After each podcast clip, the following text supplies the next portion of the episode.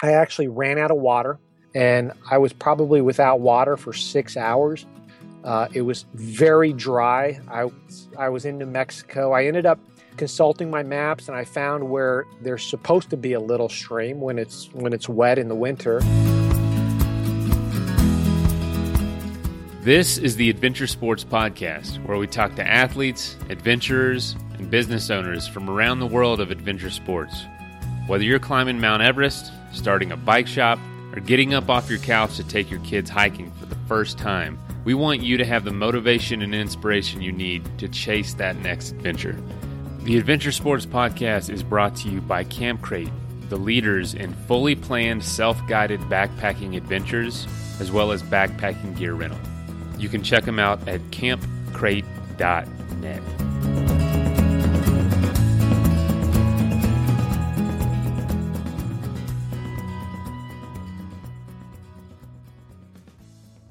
Hey, folks.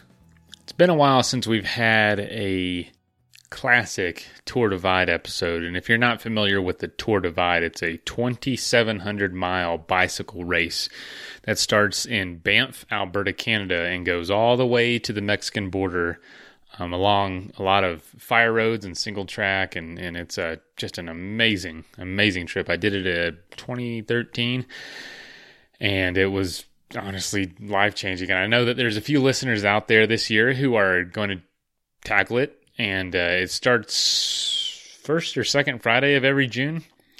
And so we're just going to do an episode about that. Is one of the most adventurous events you can do. It, it is so cool, so much fun, just awesome. If you are at all wanting to do a through hike or something, you don't have tons of time. You you can, you know, if you're pretty fit and train at least. If you can train you can do this in you know three to four weeks.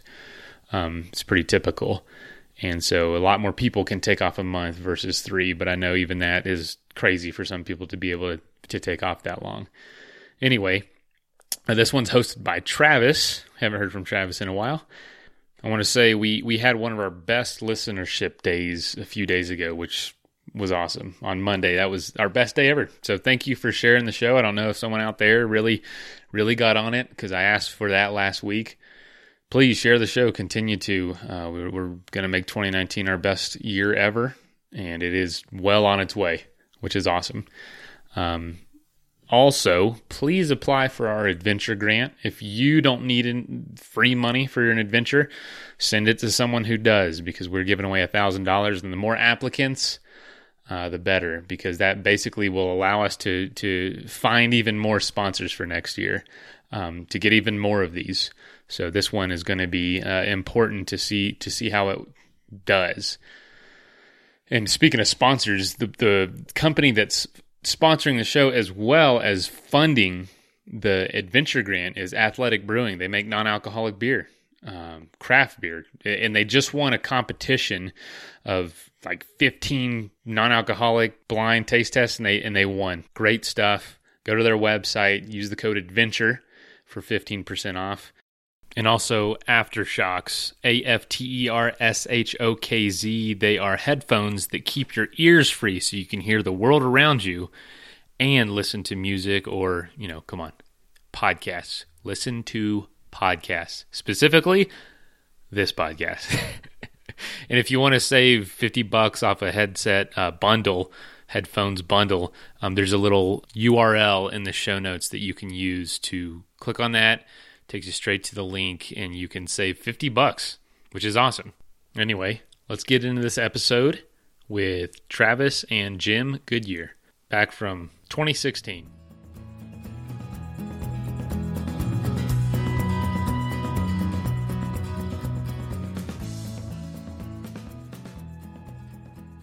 The Tour Divide is over 2,700 miles of self supported time trial endurance riding along the Great Divide mountain bike route stretching between Banff, Alberta, Canada, and the U.S. Mexico border in Antelope Wells, New Mexico.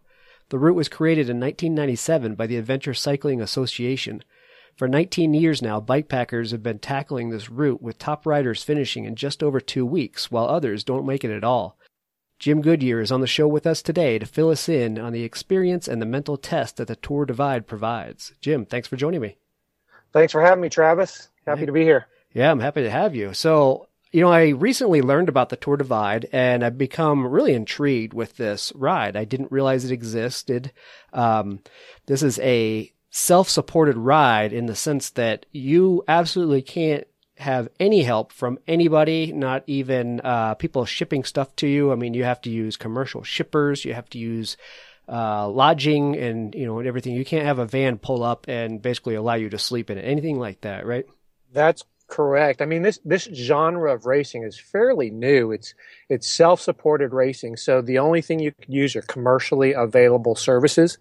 So basically, you are you are racing and taking care of all of your issues in between supply points or these small towns. So you have to make sure you're carrying enough water or you're you need to have enough ability to repair your bike, to carry enough food to get you to the next stop. So it's a completely it, the logistics of this type of racing can add a lot of stress to what you're doing while you're out there on the Tour Divide. Yeah, that's cool. I think that's the one thing that really drew me to the idea of it because I've always, ever since I was a little kid, I always wanted to figure out some, you know, logistically, you know, sane way of, of packing stuff on a mountain bike and just going out for days on end. And essentially what bike packing has become. And then I saw that you guys do this, uh, this 2,700 mile ride, uh, essentially bike packing and supporting yourselves. I think it's such a cool idea. it, it is. I think, uh, it's cool, but uh, the practicality of it. I mean, I, I told my wife there was a there was a time when I think I was attracting flies from three counties away, because I mean, you you go without showering, you're carrying a, just a minimal amount of clothes. The only shoes I had were my my cycling specific shoes. Uh, so I mean, you you have one one rain jacket, one base layer underneath that, and uh, you're just going on the minimal amount to get you there. And you, you figure when I started in Banff, it was, you know, low 40s and raining for the first two days. My feet were wet constantly. By the time I finished uh, three weeks later, 22 days later, uh, Antelope Wells was 107 degrees. It was sweltering hot. So, I mean, there's, there's a big swing in weather uh, while you're riding the 2,700 miles, and you got to be able to prepare for all of that. Yeah, no oh, doubt. Well, I definitely wanted to bring up the weather fluctuations later in the in the discussion sure. about it because you just to be able to to have to prepare for that kind of stuff and not have so much room to to put stuff on. It's got to be very careful preparation. That's right. But let's back up and let's start with you and how it is you got into cycling. I think I read that it was an ACL uh, replacement that basically kicked off your career. Huh? That's right. I, I grew up playing a lot of soccer, some baseball early on. Uh, and I was playing, you know, I'm I'm 48 years old. I was playing in some competitive men's leagues, and I eventually, in a pickup game, tore my ACL. So that I figured that was pretty good to go that long without having a major knee injury. But uh, part of my rehab, I I owned a mountain bike, and I decided to just get on a trainer and start spinning. Uh, eventually, uh, I decided to hang up the soccer boots and start riding on the roads around North Texas, and found some clubs and I never thought there would be a sport that would kind of satisfy my need for, you know, just competition to really push myself. And then also at the same time, camaraderie, because I didn't see cycling as a team sport. Uh, found a good team to work with in Cadence Cyclery here in, in North Texas. They have, own a few shop, three shops here, and really uh, took took off. I just started doing some mountain biking, did the road races around uh, around Dallas area, and then uh, a few years back, I, would seen the, this uh, documentary called "Ride the Divide." Uh, the the Tour Divide is still considered an underground race. Uh, there's no formal sanctioning body. There's no formal. In, there's no entry fee at all. Uh, you have to pay a fee in order to have your GPS tracked, but it's still an underground race. And I saw this uh, this documentary called "Ride the Divide," and and all of a sudden that came back to me as I started cycling a lot. And it, you know, was always in the back of my head and decided that I was eventually going to, you know, tackle this big, uh, this big epic adventure.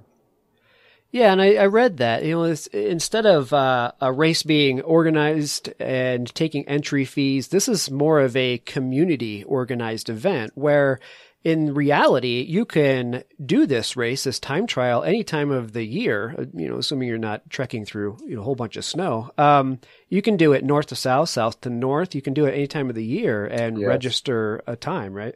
Correct. The the there is uh, the second Friday in June is what they call the Grand Depart, and that takes uh, you can take place uh, at Banff or Antelope Wells. The vast majority are in Banff, so there's there's kind of this big party and send off, and most of the riders will ride at that time. Uh, but anytime during the year, I couldn't do that because of some commitments. I decided to do an individual time trial. Uh, some people say that's a little more risky, obviously. It's a little more challenging because there aren't any other riders around me. Sure. Uh, and I didn't see any other race. I saw one other racer heading northbound, finishing the day I took off. Uh, other than that, I didn't see any other racers. So yeah, it's a it's a honor system. When you decide to race it, you send a letter of intent to a gentleman and let you declare that you're going to abide by the rules. Um, and and it's self policing for the most part, and you follow those rules you do register, you have a, a spot tracker. So that uh, allows people to see you on the route. It sends updates every, anywhere from two and a half minutes to every hour uh, where you are. So they make sure, you know, the community makes sure you're staying on route. If you go off route, you have to pick the route up where you left it. So if you broke down or you needed to go off route to get supplies, um, you could see that. So there is a way to to audit, you know, the that you followed the official tour divide route while you're out there.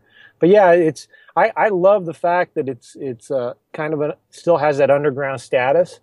I think it's getting more popular, so there's a lot more information out there. There there are places online where you can get information on what the route's like at different different sections. You can get good information on, you know, bike setup, bike packing gear. Uh, so I think that the people that are are doing it today do it uh, based off we have the benefit of a lot of people that have ridden this and raced this ahead of us. Yeah, it seems like it's a more of a ride for um, you know. Of course, you get bragging rights, but more of a, a ride for, for friends and just to uh, to basically ride against yourself and make sure that you can uh, put up with it and compete and uh, and make yeah. it through the whole course. Yeah, I think um, you know I, I went into this. I knew I wasn't going to set a record. I mean, the record was 14 days, uh, prior to this year, this year, uh, a gentleman set a new record at 13 days, 20 hours. So, I mean, that, that, those are some exceptional athletes out there. And I think most of the people that are racing it, I think there are probably around 170 that raced it this year. Uh, about 40 to 45% of those people don't, they drop out, they don't finish.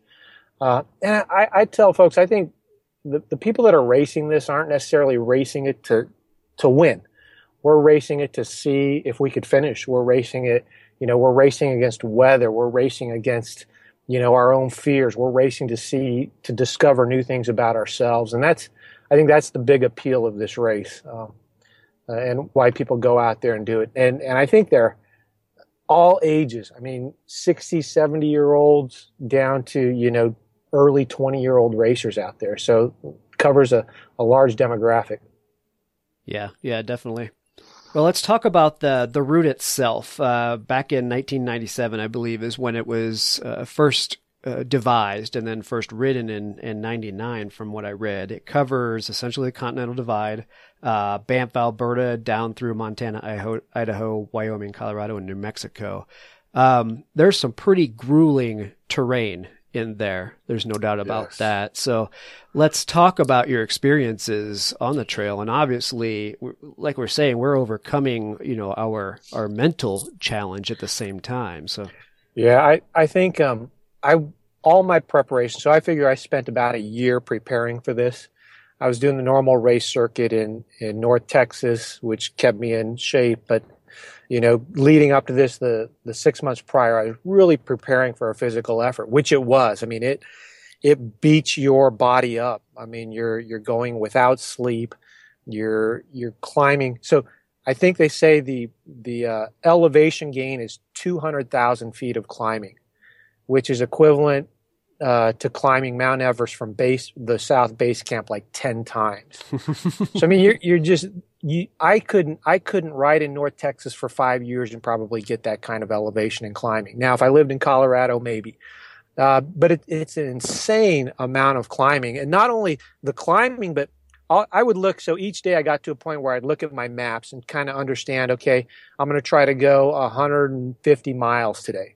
Uh, what's that look like? And I'd look at the elevation. Okay, I have three big mountain passes all over 10,000 to 11,000 feet. And so you, you kind of set these goals. Okay, I got to conquer the first pass, the second, the third pass. But what you don't realize on top of that elevation game, gain is some of these roads are just impossible to ride. Um, you know, I, my bike, I was my bike and, and gear. My dry weight was probably around 46 pounds. With water and food, I was probably right at 50 pounds or over 50 pounds, I think.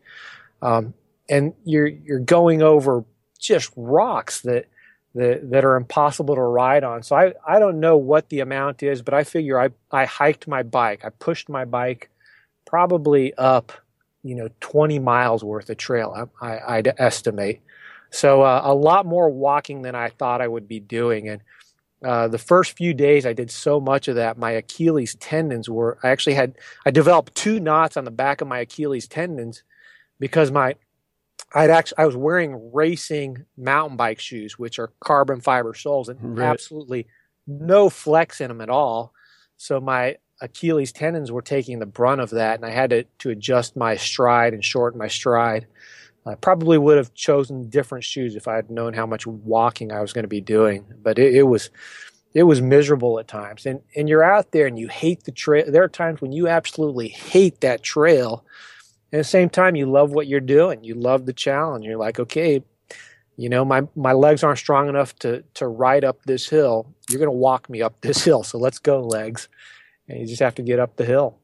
Yeah, that was my first thought when you said you trekked uh, up to 20 miles. I thought, you know, in mountain bike shoes, and I and I use regular mountain bike shoes, you know, more yeah. of a, a, a, low top with cleats in it. But man, you're talking about a carbon fiber sole. Yeah, that gives no give, and you can't, you don't even know to train for that. Like, how do you how do you train for hiking in in rigid mountain bike shoes?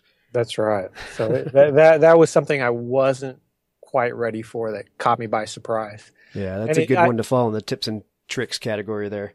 For sure. A lot of guys will tell you to buy shoes that, that are one or two size bigger just to account for the swelling that you're going to get. Um, so I, I thought about that. You know, I had some insoles. I could take them out if I had the, the edema or some of the swelling in my feet. I really didn't have a problem with that. Um, but I just didn't think about the, the climbing and having a more flex, uh, a sole that flexed a little bit. Yeah, no doubt. So let's talk about the terrain itself. Um, it, this is predominantly off-road stuff, right? Yes, yes. There, you're you're on uh, you're you're on pavement going into some of these smaller or some of the larger towns. That, so there are there is some pavement, but the the majority, vast majority of the time, you're in the wilderness, high mountain, high desert. Uh, you're on fire trails, gravel roads, some off-road trails. That there were trails that were definitely designed for like motorcycles and off-road vehicles that we were riding on. But it's a series of trails that just connect. The the Adventure Cycling Association has has mapped it all out, and we follow that. And they're just, I mean, the beauty that you see out there. Now you're you're experiencing pain, and there were times when I was in the pain cave for days at a time. It felt like, but at the same time, I'm, i was enjoying the views because, uh, I mean, I, I saw moose. I saw a badger. I saw a lot of cows out there, obviously grazing in the high country. Saw black bear, brown bear. Saw a lot of elk. Um, so you're you're out there in, in the middle of nowhere, and uh, some of the sometimes the roads are good, and and there are times when they're just the washboard is just miserable to ride on, and you have to ride on it. Yeah, I'll bet the emotional swings are extreme highs and extreme lows, and probably many of those within the same five minutes. Yeah, it is. I mean, I, I was saying that earlier. I, I, prepared for this physical challenge, but I, I had no idea how mentally draining and and uh, you know the the mental aspects and and not just mental aspects, but when when you're that tired and that fatigued and you're going that long, what happens is mentally you start getting weaker and then that spirals into this just this emotional state where you're you're you're like a child and you're mad and you're angry. And it's like you know i'm the one that chose to do this. I know where the finish line is. So so so get control of yourself jim. So you, you you have a lot of really good conversations with your handlebars while you're out there on on the trail. Uh, but yeah so so what happens is you're you're there were three times where I rode 250 miles without stopping. Wow. You know, may, maybe an hour, and the next day I was worthless, and, and I should have known that. I, I, I pushed myself too hard, and then you pay for it the next day. Uh, but but what happens is you're you you just go hard physically, and then you get into this mental state where you're you're like a robot, and that's okay. But then you start making mistakes. Um, every time the grand every year when the Grand Depart starts, uh, there are some forums that they'll they'll start a lost and found forum. And and I was actually making fun of people this year. Um, and I was showing my wife. I was reading all people leaving their phones, and then saying, "Hey, any racers in this on this leg of the race, if you see a phone at this spot, try to pick it up and try to get it back." Or uh, there was one woman who who said she lost her phone and somebody found it, and then she said somebody had stolen her her jacket and I think a sleeping bag. And it turns out she left her sweet roll open, and was things were just falling out along the route. Oh no! And and I was I was kind of laughing at that, making fun of that, but but little did I know I would start doing similar things because you're so fatigued that that you you don't realize what you're doing. I'd lost my jacket twice. I lost a pair of Oakley sunglasses. I lost my pump. I lost a glove. I mean, so you just start making these mental mistakes when you're that fatigued and you're not eating, you know, you're not getting the type of nutrition you're used to. You're not getting enough sleep. And, uh, yeah, I saw that happen to me while I was out there. Yeah, and that goes back to you talking about doing it on your own instead of part of the great uh, depart because yeah. you're out there and you're it's not like you're carrying spares of many things. I mean, maybe you have a pair of spare gloves, um, but not pumps, not phones, not that kind of stuff. So you start leaving that stuff, and it, you, yeah. you talk about being mentally exhausted. Now you're mentally exhausted and a little worried about your your ability to uh, to uh, survive out there. That's it. I, I went two days without my pump. Now I do carry two. I, I carried two or three CO cartridges, so I could still air up a tire. Um, and I had one flat, so it's like you don't realize the drain and the stress that puts on you. So you're you're riding along. You realize I realized I lost my I, I didn't have my pump when I was repacking. I got a jacket or something, and I realized my pump was gone.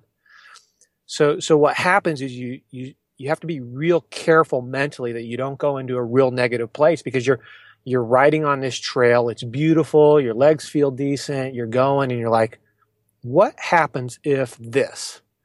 You know, I'm like, okay, I only have a couple CO cartridges. What if I run out of those? You know, and and you can go into a pretty dark place. And when you're that negative, you know, it's hard to be real productive. And so you, you got to rein it back in and say, okay, I got two CO cartridges. I have two more spare tubes. I'm okay.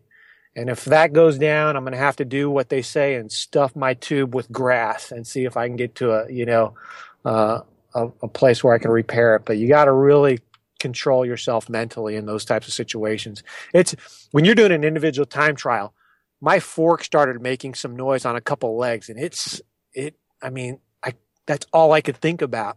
I'm like, okay, what happens if my fork breaks? Because I had a suspension fork. A lot of guys now are doing it with completely rigid bikes. No suspension in the back, no suspension in the front. I had a, a, a suspension fork and started making a lot of noise. And again, it, it, uh, I probably wasted a lot of nervous energy worrying about that. And it got me through the, the race fine. Yeah, I'll bet. That's interesting. They're doing it with rigid suspension now. Is that more for longevity, wear and tear on the bike during? The yeah, trip? I think they're doing it because it, it simplifies the bike, uh, and they don't have to worry about a, a, mechanical breakdown, and they're doing it for weight. Uh, rigid fork is going to be a lot lighter, so it, it's all it's all trying to get your your bike and your kit down to the lowest amount of weight possible if you're going to be racing it. And there there are there are I don't know how many there there are a lot of people that will tour the Grand Divide, the particularly up uh, kind of northern Colorado, a lot of people in, in Montana, and a lot of people in in Canada. You see them bike packing, and they're carrying a lot of gear. We're talking 60, 70 pound bikes with big pannier racks and right. you know camp stoves and coffee and and they all have gray smiles on their face because they're enjoying themselves. And I come up on them, and they know exactly just by the look of my rig, they know that I'm I'm built for speed. Uh, and and so people can go out there and enjoy themselves, but there is something about racing it and pushing yourself to to limits, and that's what I wanted to do, and that's what the 170 plus people did this year when they when they raced declared they were going to race the Tour Divide. Yeah, no, I, I totally get it. I would be the, the touring person with the you know the 150 pound outfit. Yeah, out there I, with a smile on my face. I mean, there's something to that. I mean, do, I I uh, I think doing an individual time trial, I I stopped, and every time I ran into a somebody that was touring, I I tried to take a picture. I spent a couple minutes with them if they wanted to talk, and they were always, you know, appreciative of that. But they, you know, they it would be nice to have a cup of coffee. I told my dad I'd love to go back and tour the Montana section with a fly rod. Yeah. Because I love to fly fish and I could see myself just kind of riding, putting in some miles and then just saying, you know what, that looks like a great stream and then mm-hmm. going, you know, wetting a fly. Oh yeah, sounds good to me. Athletic Brewing is pioneering non alcoholic craft beer. Yeah, I said non alcoholic craft beer.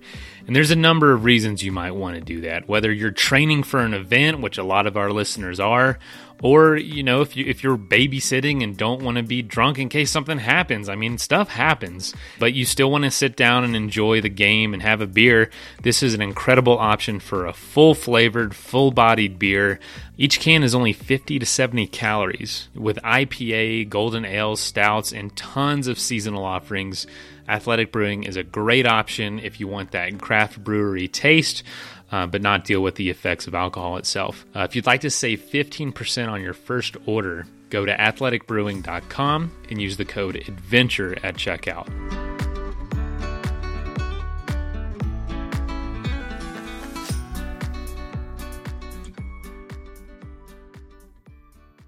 All right, let's talk about the bike itself. I mean, obviously these days mountain bikes or any bikes for that matter can can vary in such uh, such vast ranges. Um, what is it you rode? You said it was rigid, so you didn't have any suspension. So, what is your bike and how is it outfitted um, in order to carry the, the the bare essentials but not be too heavy? Right. So so most people are riding hardtail mountain bikes. I rode a Scott Scale 910. Uh, that was the model. It, it had a Fox uh, suspension fork. Uh, the weight of my bike is a carbon fiber bike. The weight of my bike with the pedals and no bags or anything was 24 pounds. And then what I did was I equipped that with um, what are called Jones Loop H bars. So it's a it's a it's a handlebar that gives me multiple positions. A lot of people use this handlebar setup for bike packing. And then on top of that, I put some aero bars to give me some even more, di- give me just different positions on the bike so that I could rest my shoulders or my back and, and allow me to keep going without any fatigue. Uh, so that was the basic bike setup. Then uh, for the packs, what we usually do, anyone that's doing ultra racing, uh, a seat bag is, is necessary. So it's a bag that hangs off of your seat and your, your seat post and that carries a lot of the weight. That's that's where you're putting some of your tools, uh, some of your clothing, uh, your water. I had my water water filtration system in there. Uh, then I'll have a, a sweet roll that attaches to the the front handlebar, so it looks like a, a roll, and that had my sleep system in it. So I had a, a sleeping bag, a bivy sack, and a tarp. Uh, and uh, once I got through the uh, once I got to Helena, Montana, I sent the bivy home and just had a sleeping bag and and a tarp. That's what I used the rest of the way.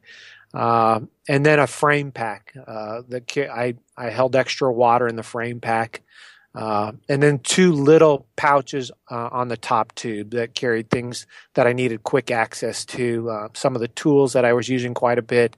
I kept my phone in there.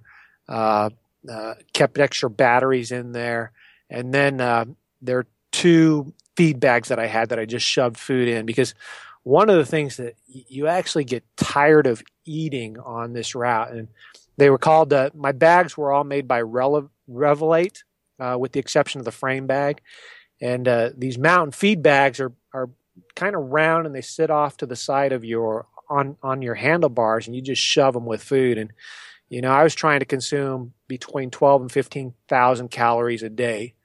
And so I, I, was trying to eat every single hour, and you got to have food handy, and that's what I was doing. And then I had a small back, a ultralight backpack that I was using, uh, and and I didn't I didn't want to carry a backpack, but I found that I was having to carry so much food that uh, when I when I hit Steamboat Springs, I actually got a, a nicer uh, uh, uh, Osprey backpack to to carry more food and water. Since I was doing some of the longer stretches in New Mexico, where there was no water available, I just really needed to to distribute the weight more more evenly. So I got an Osprey backpack. But that and that's that's pretty similar. Most of the guys are using a, a setup uh, pretty similar to that that are doing the ultra racing. When you get into the touring, they get more. Uh, they they tend to do the pannier, kind of the saddlebags, either on the front or the back, uh, and they're they're not as worried about the weight as the ultralight racers are.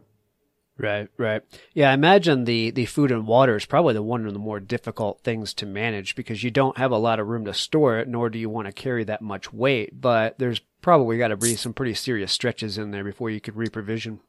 Yeah, that's that's it. I mean, so so again, going back to that mental aspect, there there are stretches like uh, there's a stretch through what's called the Great uh, the Great Divide Basin in Wyoming, where there it, it's this weird area where the water will need when water when it rains the water will neither flow towards the east or the west. The great divide actually is the dividing line where water will flow towards the the mississippi or the pacific the atlantic or the pacific ocean. Right. and the great basin the water doesn't it just sits there. It doesn't drain in either direction.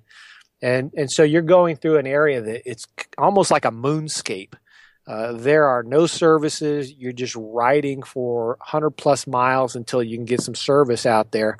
Um, and you, you're, so, so basically you take off and, and I rode that nonstop. I, I rode 200 plus miles. I think it was about two, 240 miles without stopping through the Great Basin through the night. But, but the thing mentally is you're carrying about a day's worth of food to get you to the next stop you're carrying a, maybe a day and a half of water if you're carrying extra water.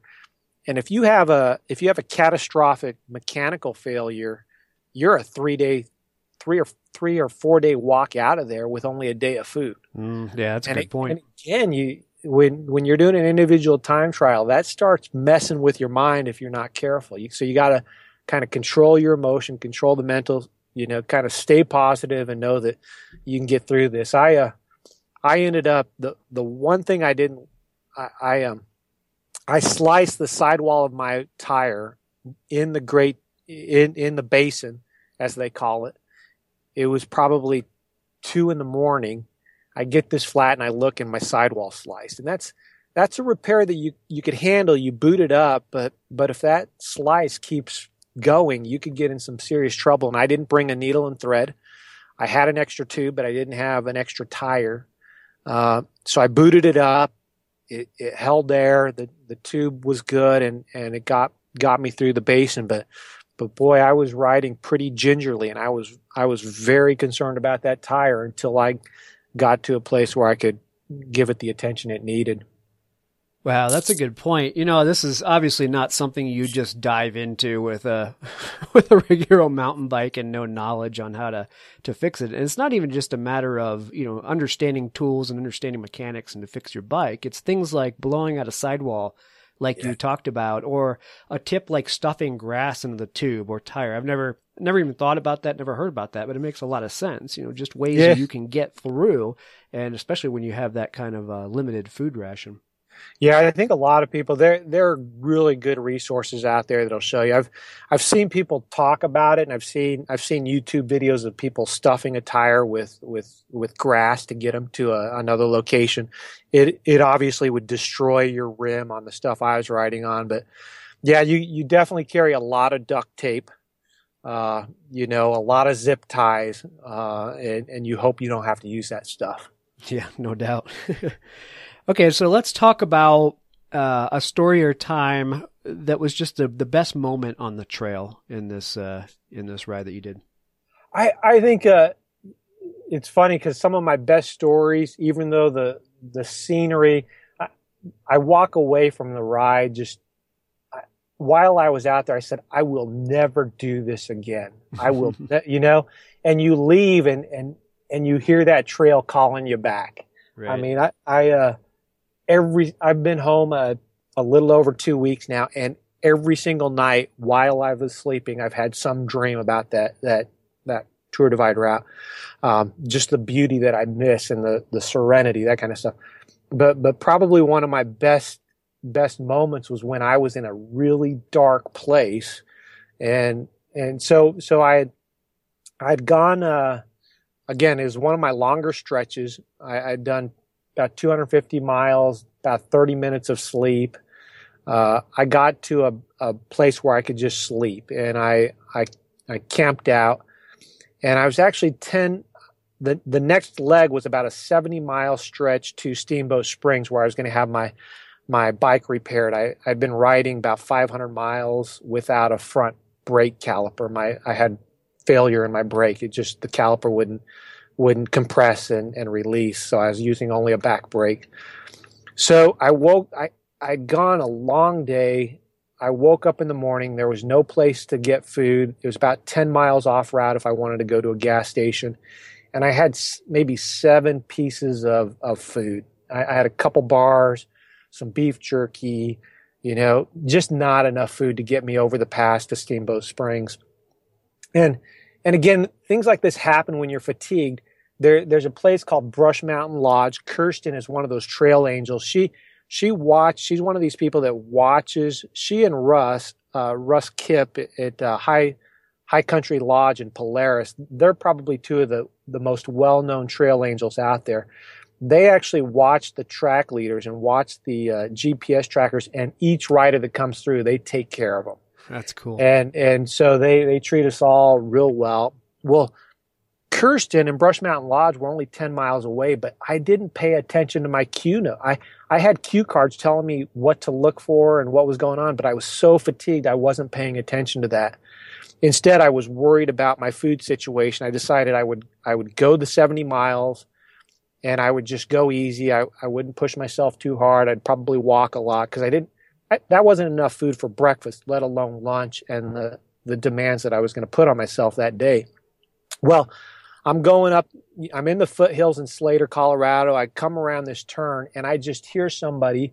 It's actually Kirsten running out saying, "Jim, Jim!" And she she runs out. She she greets every rider with a hug and just takes care of the riders. I mean, she uh, so I went from a place where I was I was in a in a negative situation in terms of food. I had a big climb in front of me to get to Steamboat Springs. Uh, the day before, I had done 250 miles, so I, I was just really in a bad situation. I come around this turn, I get greeted by Kirsten. Next thing I know, she's like, "Take off your shoes, sit down right there." I think I ate nine or ten blueberry pancakes. I had eggs, sausage, coffee, water. You know, she just took care of me. And then even before I left, she said, "Okay, take any supplies you need to make sure you can get to Steamboat." So I had the drinks, the, you know, uh, I, I resupplied and stuffed some food in my backpack. And you know, when you the the the swings that you go through, that that epitomized what the tour divide's all about. Just going from really concerned to man, I feel great, and I'm going to enjoy this next leg. And and that that was definitely one of them that I'll I'll never forget because it just changed everything for me, and it it showed me you know how quickly things can change out there on the Tour Divide. Ah, that's pretty cool. Very cool. Yeah. Well, let's take a, a break and step aside from that stuff. Before we started this interview, I, you were telling me that you and your wife uh, do an essential oils uh, business, and I was a little intrigued because I'm not sure. Um, I'm not sure what all essential oils does for someone. So tell us about that. Yeah, so so we we uh, we uh, sell and, and educate people on the uses of Young Living essential oils. Uh, we've been doing that for thir- actually she's been doing it for over 13 years. I left my job in the corporate world as a VP of sales in June of 2014 and, and decided to join her.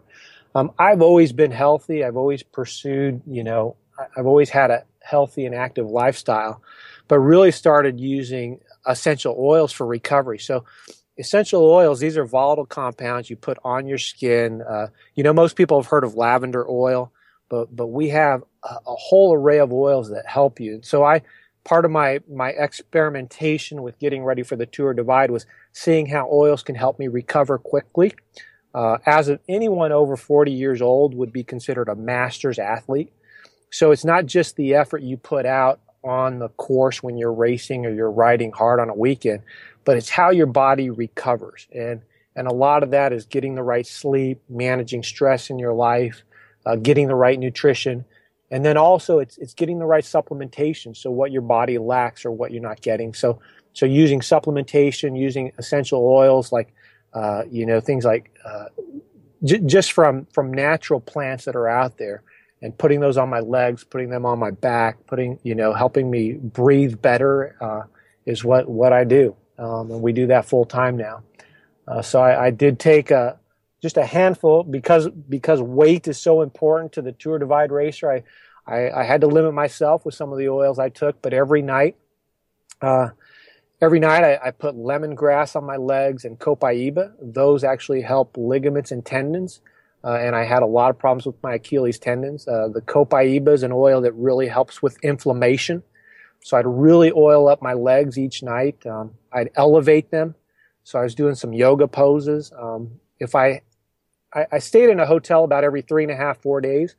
So if I was in a hotel, I'd actually fall asleep with my legs up above the headboard until they just fall down. Uh, because I wanted to get all the blood out of my legs. uh, try to try to uh, you know some people run into problems with edema, you know, serious blood pooling in the legs. Right. So I was doing stuff like that just to make sure I, I, I gave myself a chance to to to finish the race without any serious injury. Oh, very yeah. cool. So well, yeah, I'll have to check into it. I'm not, uh, I've not researched it much myself, but sounds like something worth looking into. So, where can yeah, people go to to find out about it, about your business? You, you can go to youngliving.com or message me uh, on my Facebook page, uh, Jim Goodyear's Tour Divide 2016, and I can give you any information you need. Okay, cool. Well, we'll put those links in the show notes as usual, and people can find you there. All righty. Okay. So you we kind of hinted upon navigation there for a little bit, and I wanted to dig into it. So, yeah.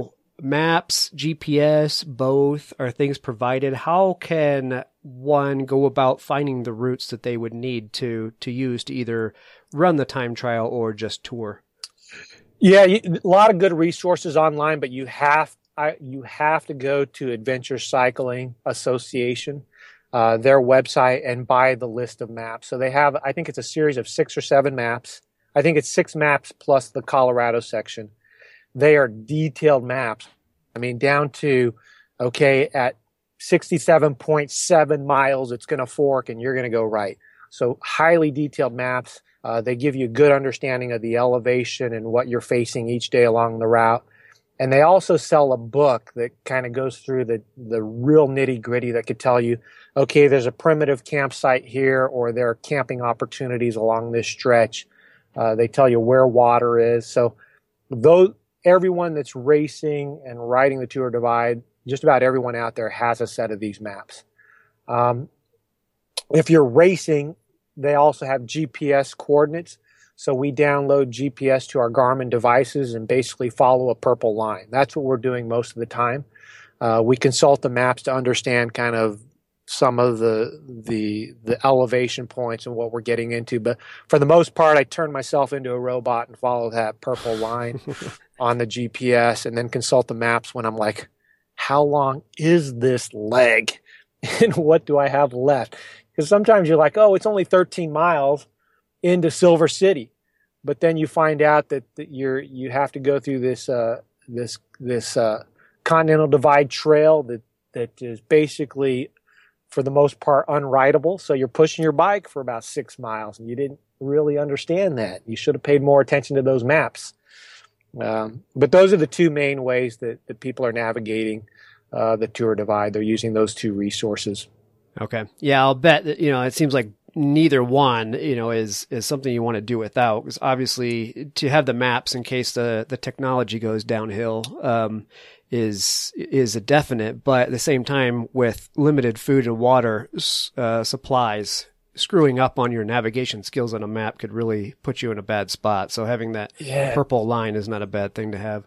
It is. There was a time uh, if somebody were to go back and look at my my GPS track that I did on on during the race. There was a time where I again, this this was fatigue, and it was my fault. I thought we were going through a town called Rawlins, and in fact, there, there's so much construction in this little town that they've. I think they're going to keep the route going through a, a town called Savery. You know, in in survival, it, there's this idea they call they call it bending the map, where you you you know what the map you saw a map and you know what it said and yet your mind's trying to make you go somewhere you're not going. Right. And and I got into that and I ended up going in circles for a while. I I just wouldn't follow my GPS I didn't trust my GPS because I said I've got to be going to Rawlins and uh, yeah you can get in trouble if you're not you're not uh, you don't have the right resources if you're not paying attention. And even with the maps even with the GPS I, I spent about uh, at least an hour to going in circles until I figured out I'm just going to follow this purple line. and and sure enough, it got me to Savery. So. We, we've all at one point or another had that same purple line try to make us drive a car down the bike trail. You know, so it's, it's easy right. to uh, to doubt the thing at the same time. That is, yeah. You start down and stuff like that. it's funny. This episode is sponsored by AfterShokz. They are headphones with bone conducting technology. So they rest in front of your ears, not inside your ears like most headphones. And the benefit is they keep your ears free. I would have felt so much safer on my bike trips if I would have had these, but you know, I'm on the bike for 12 hours. I'm not going to not listen to something. So I did put myself at risk a lot. And I would highly recommend something that allows you to keep your ears free and be able to listen to this show or music if you choose that. But come on, you want to listen to this show. They have a six hour battery life, awesome audio quality, and you can get $50 off the Trekz Air Adventure Bundle or the Trekz Titanium Adventure Bundle at asp.aftershokz.com. And that is also in the show notes.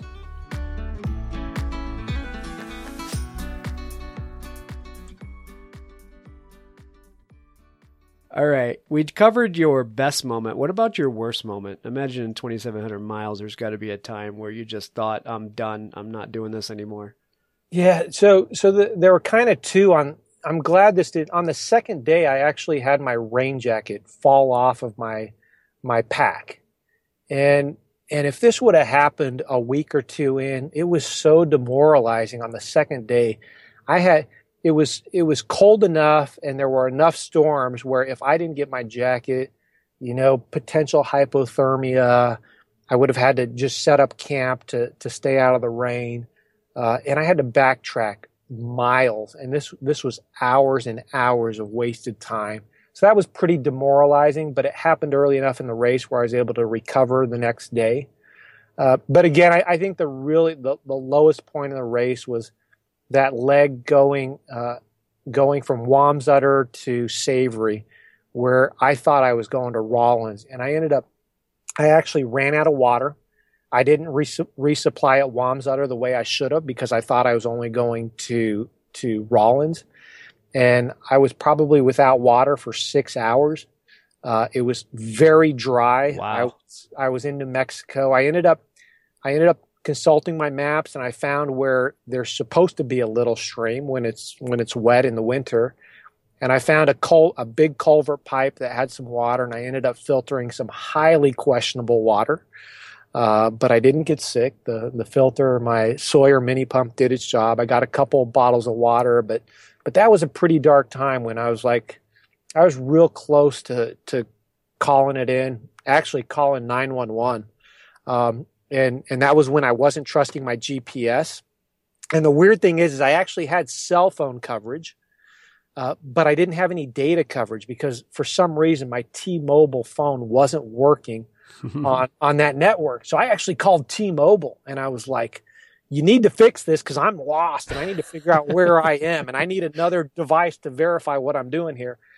And I had the T-Mobile tech support kind of trying to fix they couldn't figure out the problem. They thought it was their network and not their phone. I, I don't know what the cause was but i actually had the t-mobile tech support looking up on track leaders to see where i was and overlaying that on a map. So i was i was doing everything i can and i finally just said forget it. I'm going to follow this uh, follow this uh, purple line that'll and it got me to Savery. But that was a pretty rough rough time to to go without water, to be that fatigued after such a long time in the saddle. It, it's uh, I pushed my body to a point where, you know, I, I wanted to quit. Uh, I actually had talked to my dad and I texted him, and he's like, "No, you can't quit. Keep going." And and you know that encouragement was something I needed at that point uh, because I think he understood. I, I was able to filter two bottles of water, so even though I was very thirsty, I was without water for six or seven hours. I had water at the time, and and I think I think what was happening is I was so fatigued from riding through the night for the last twenty plus hours that it was the fatigue that wanted to quit, not the not the you're dying of thirst uh, wanting to quit, and those are two different things. And I managed to make it. I think I was 20 or 25 miles out of Savery. Managed to get there, had a good night's rest, and and you know finish the race. But that yeah, that was that was rough. Yeah, I'll bet. Six hours without water, and you don't have a choice but to pedal to go get some. Yeah. It's got to be just just excruciating. I just can't yeah. imagine being dry that long. Yeah, you're just and you're so hot. That was one of those those really hot days too. So, yeah. but made it. Something I could look back on. Yeah, no doubt. Makes for a good story at least, right? Yeah, that's right. Let's go into advice for people that would either want to just ride this as a tour or get involved in the actual race. And I got to think bringing a water filter has got to be at the top of that list. Yeah, you have to have a water filter. You have to think through your shelter and your clothing. I mean, uh, you're you're going to experience everything from downpours, freezing rain. Depending on the year, you could be at elevation running into snow. So you, have to be able to handle the elements. You have to be able to do some basic bike maintenance. Um, you got to be able to to filter your own water. Uh, you got to be able to carry enough water to get you to the next point. Um, and you got to be able to ride. So you need to be in in you know I, I think and people have proven this. You don't have to be a world class athlete to complete this race, but but you have to be determined. You have to have kind of a baseline of good health. You got to be able to spend long hours in the saddle, and uh, depending on how many hours you could do a day, will will determine when you finish. Um, yeah. Yeah, that sounds like uh, plan, plan, and more plan, study the maps, understand where it is you're going, and if you ever have to, to doubt yourself, at least maybe you can fall back on that planning and understanding. Yeah, I think uh, you know my thing was is I, I there are a lot of good resources online. Again, uh, Adventure Cycling Association, Bikepacking.net has a great forum. You know, Facebook is a good place to go because people that have completed there, there's a you know, once you finish the tour divide, you're you're in a, a small group. You're you're in kind of a small group of company there, and we all we we want to encourage everyone to pursue it. If if this is something you're considering or want to do, or it's on your bucket list, you're going to get nothing but cheerleading from from all of the veterans that are out there. We want people to pursue this. We want to share as much information as we can, uh, and uh, we want people to to to go out there and test themselves. So this isn't this is uh, the, the information out there is readily available if you're willing to pursue it and and we want you to we want to encourage everyone to go out there and chase this dream chase this uh, race yeah absolutely it sounds amazing we'll definitely get those links up uh, like i said so people can do a little research by going to our site and click through to those links if they want to look into it themselves definitely all right last one um, plans. Do you think you'll do this one again? Do you have your sights set on others? What are your thoughts for the, the future? Man, if I said I plan on doing this again, my wife, uh, I hope she's not listening to this. Uh, you know, I, I, don't know. I uh, again, while I was out there, I, w- I was telling myself, what did I do? Why am I out here? I hate this. And the very next se- sentence was, man, I'm having a great time. Um, and, and I think again, as soon as you leave the tour divide, you start thinking about it. I mean, the the first full week I was home, I woke up. I would wake up in the middle of the night going, "Where's my bike? Where's my bike? I gotta, I gotta go." And, and it's amazing how 20 plus days on this in this race will it, it just captivates you. And there, there are. Um, I've spent some time on on uh, on just looking at other ultra endurance race, I, I, really respect all the, the men and women that do that pursue this this ultra endurance self supported racing, and there are a number of real there's there are a number of great races out there. There's the Trans Am, which is more of a road race that goes from Oregon to Virginia. There's there's the Colorado Trail Race. There's the Arizona Trail. There are some really good races out there, and I, I wouldn't put it out of out out of um, question. But right now, I'm letting my body recover, uh, recovering from some adrenal fatigue that I have, and uh, it, it, might be something I pursue in the future. There's actually a race coming up in October that's a, a, a rally across Texas, and I've got some friends that are doing that, so I'm talking to them and uh, supporting some of them, and as they prepare for that big one. But well, you're already talking to them about it. I bet you'll get drawn in. That's kind of how it works. Yeah, the, the I it's I did the granddaddy of them all, so I could say uh, uh, most of them are in that 500 to 700 mile range. Uh, this the the Tour Divide, the 2,700 miles. That's probably the large, the, the biggest off road race. The Trans Am is over 4,000 miles on paved roads across right. the U.S. So different styles out there, but the, there there is something about just being out on your own and saying I'm going to conquer this and pushing yourself. And uh, I won't say no, but uh, I don't have any plans right now. Yeah, a little too soon to, to tell, I'm yeah. sure. So that's right. all right. Well, that was fun, Jim. I appreciate you sitting in and filling us in on the Tour Divide. It sounds like it's a blast. I would love to uh, to get up there and, uh, at a minimum, tour it and take a lot longer to do it and just enjoy the scenery because I know how beautiful it is. So I do appreciate your time and coming and talking to us. Well, thanks for having me, Travis. I appreciate it. All right, my pleasure. And to our audience, uh, until the next episode, get out there and try something new. First of all, thank you so much for listening to the episode. Uh, secondly, if you would like to get in touch, you can leave us a voicemail at 812 Mail Pod. You can also send us an email, info at adventuresportspodcast.com. Get a hold of us on Facebook, Instagram. Contact us on the website. Like, it, there's just a thousand ways to do it. If you know somebody that would make a good guest for the show, whether they're whether it's you or somebody you know with a really cool story or background or does an interesting sport, get in touch. We'd love to have them on. Also, if you'd like to be a patron, aka a supporter of the show, patreon.com slash adventure sports podcast. You can sign up for as little as a buck a month. You can sign up for five bucks a month. And lastly, thank you to our sponsors whose messages follow right now.